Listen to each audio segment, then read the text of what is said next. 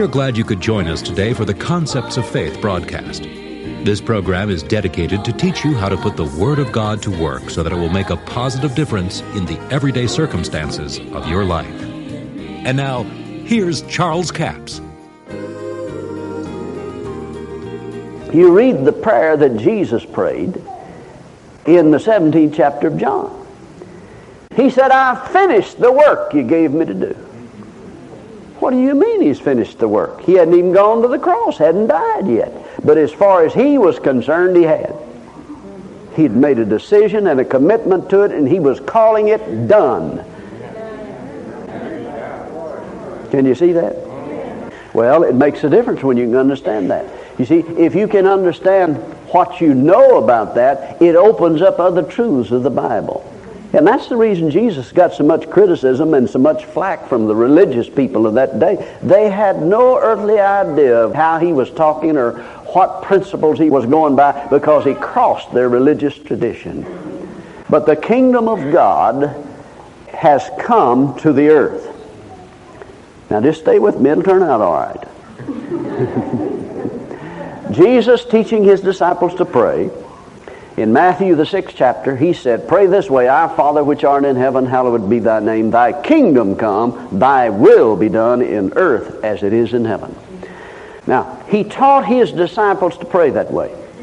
Now, somebody the other night said to me, well, now, Jesus taught us to pray this prayer. No, Jesus didn't teach us to pray that prayer. He taught his disciples to pray that prayer. That is an Old Testament prayer. That is not a New Testament prayer. We don't pray that prayer today because the kingdom has already come. Amen. It has been set up in the hearts of men. It is a spiritual kingdom. It is no less powerful than that kingdom that will be set up in the New Jerusalem. It is part of the same kingdom, but it is a different manifestation of that kingdom. It is capable of supplying every human need that you have on the face of this earth through the kingdom of God. And the Word of God is the seed that will produce in that kingdom. That's why Jesus spent so much time talking about sowing seed, reaping a harvest, and teaching us how the kingdom would work. Now someone said, well, now, no, he was talking about the kingdom in the New Jerusalem. Well, now, you have to follow the Scripture through the Bible, you see. In Mark, the 9th chapter, the first verse says that Jesus said, to some of you standing here will not taste death till you see the kingdom of God come with power. So see, that locates, that gives you the intent of the kingdom that Jesus was referring to. Now, when you understand that he's referring to a kingdom that was going to be set up in the hearts of men and women that were born again, it was capable of giving you everything you have need of in this life through the kingdom of God. Now, sometimes people say, oh, you're just teaching us that we're self-sufficient within ourselves. Oh, no, no. The reason it works is because God the Father, the Son, and the Holy Ghost dwells in there. That's what makes it work. Jesus dwells in you in the person of the Holy Spirit. And he said, if you keep my word, we'll come and make our abode with you. We'll come and make our abode with you. You know what he's actually saying? He's saying, if you'll keep my word, you have started a lifestyle inside you that is fit for God to live in. Now, boy, that's strong, isn't it? I mean, he said, we'll just hack up and move in if you'll keep my word. We'll dwell inside you, wall to wall, Holy Ghost. Lord. Hallelujah. Lord.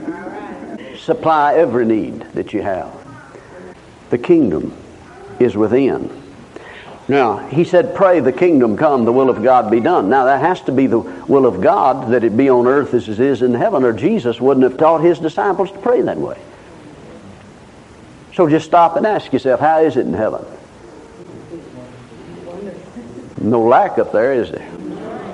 It's a healthy place up there. No sickness up there. No disease up there. That is the will of God for the earth, for the planet earth. That has always been the will of God for this planet. It was that way until Satan came in. When Satan leaves, sickness will go with him. That ought to tell us something. But you see, you have people that believe, well, you know, if it wasn't God's will, why, these things wouldn't be happening.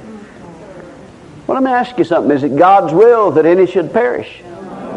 No. The Bible says not God's will that any should perish, but all should come to repentance. But are there any perishing? Yeah. Certainly there are.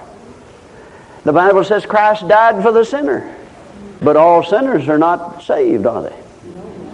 See, you have to make a decision. You have to have knowledge of that, and then you have to act on it.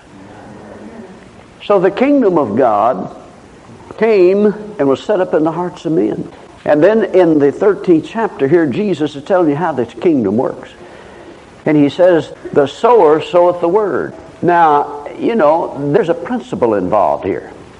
I know that he's talking about speaking the word, sowing the word to get people saved. But it doesn't stop there. It works in all other areas of life. And you sow that word.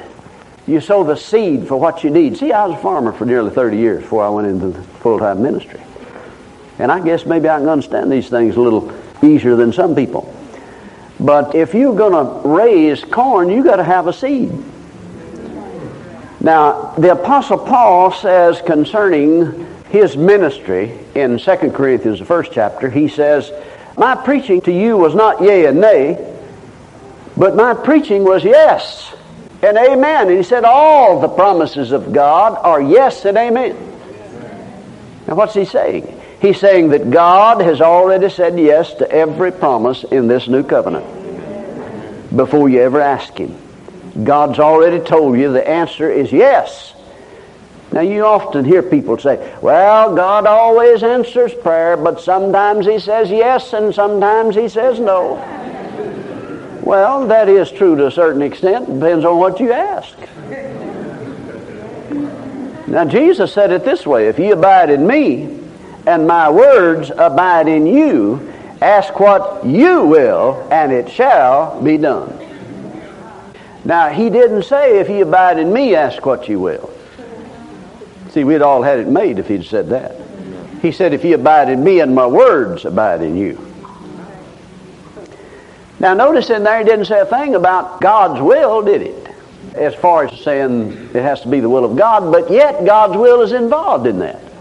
You know why? Because his word is involved in it. Because if his word abides in you, his will abides in you. Amen. And you know what the will of God is from his word. So therefore, you wouldn't be asking for something you know that was against the will of God. Amen. If you got it from a promise, now here's what I want to show you. If you got the seed from the word, you couldn't be out of the will of God.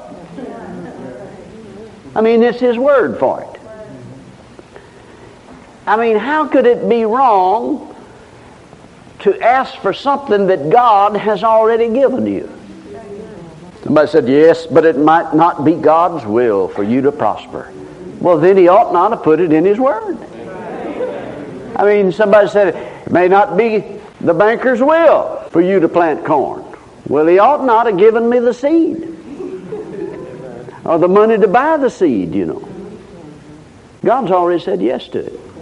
Now, we're just following the Holy Ghost here. I don't know where this thing's going, but the Holy Ghost does.